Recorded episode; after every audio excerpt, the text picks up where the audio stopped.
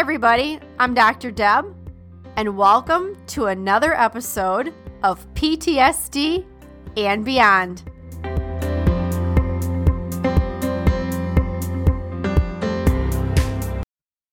Welcome to the PTSD and Beyond podcast, where we give you insights into post traumatic stress, trauma recovery, healing, and beyond. I'm Dr. Deb Lindh, and in each episode, I have a conversation with a guest who will stimulate your mind, touch your heart, and connect with your spirit, and also give you a greater understanding of yourself and others on this healing and recovery journey walked by so many of us before, wounded healers with lived experience and heroes. Hopefully, we'll also provide a glimpse into possibilities and purpose, hope, and inspiration. Thanks for listening and enjoy the podcast. One last thing, guys, before we dive into today's episode, if you'd like an ad free experience and like early access to new episodes and special events, I want to let you know you can join us at patreon.com. That is patreon.com forward slash PTSD and beyond. All right, let's do it. Hey, everybody, it's Dr. Deb here with PTSD and Beyond. Happy August 15th. Can you believe it's already August 15th? And yes, we're doing another daily book of positive quotations by Linda Picone. Today's topic is faith, and the quote is from Bertrand Russell. What we need is not the will to believe, but the wish to find out. Faith involves a leap of imagination. Real faith also involves a searching, a desire to find answers to life's most difficult questions. We may have faith that follows the teachings of an original. Am I going to leave this in there? You bet I am. Holy buckets. Do you think I could actually read? Yes, I can. But I don't do these. I don't read these ahead of time. So let's start this over again.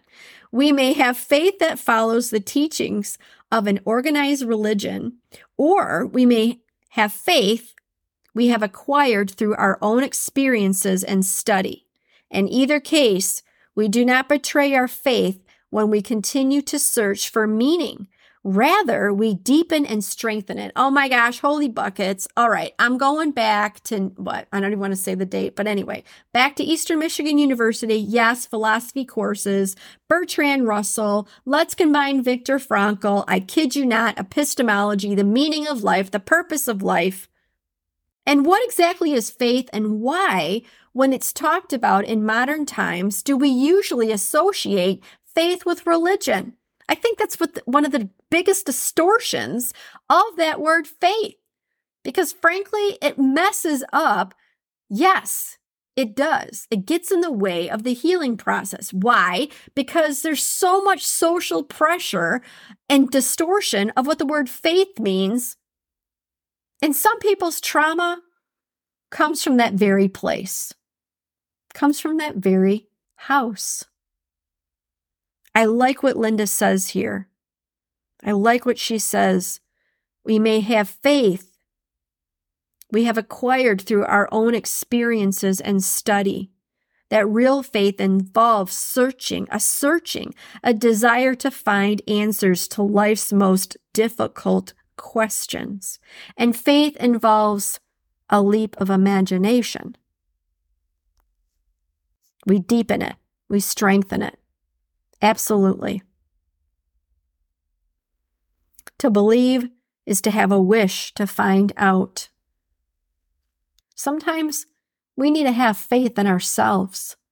Sometimes we need to have faith that what seems impossible one day is possible.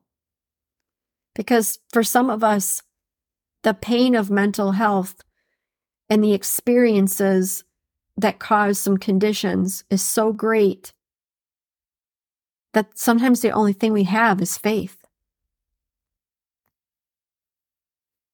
And it deepens and it strengthens and it strengthens us. So here's the affirmation My faith sustains me, it leads me on a continuous search for more knowledge. Gosh, I can remember, I can't remember what is that professor's name? Oh, I can remember what he looked like. what was his name? I bet you if I go back and look at my transcripts, I don't even know. Will the transcripts have it? Anyway, a f- philosophy professor, again, Eastern Michigan University, said, um, you know, you're a conscientious truth seeker.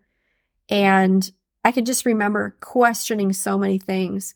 Even on this healing journey, there have been things that I've said to myself, now, why do I hold that belief? Why does why does that matter to me so much? Like where did I get that from? Where did I learn it from?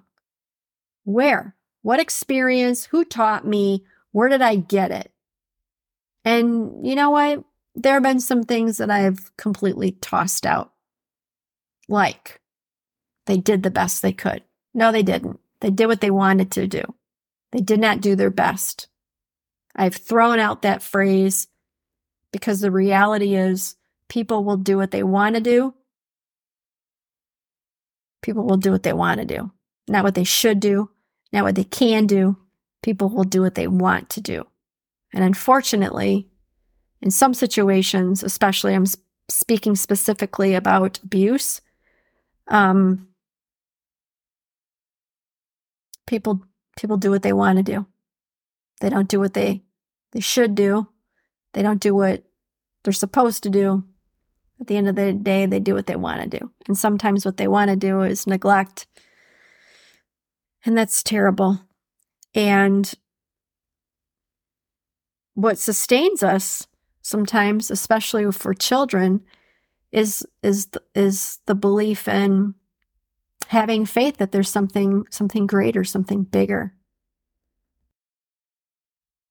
We don't betray our, our faith when we continue to search for meaning. You know, sometimes sometimes on this healing journey we we seek so much to understand and at some point we have to ask ourselves is there enough information here? And not like enough in the sense of, oh, nothing's ever good enough, but enough in the sense of, has our need for validation been satisfied? Then we can say we've had enough and we have enough.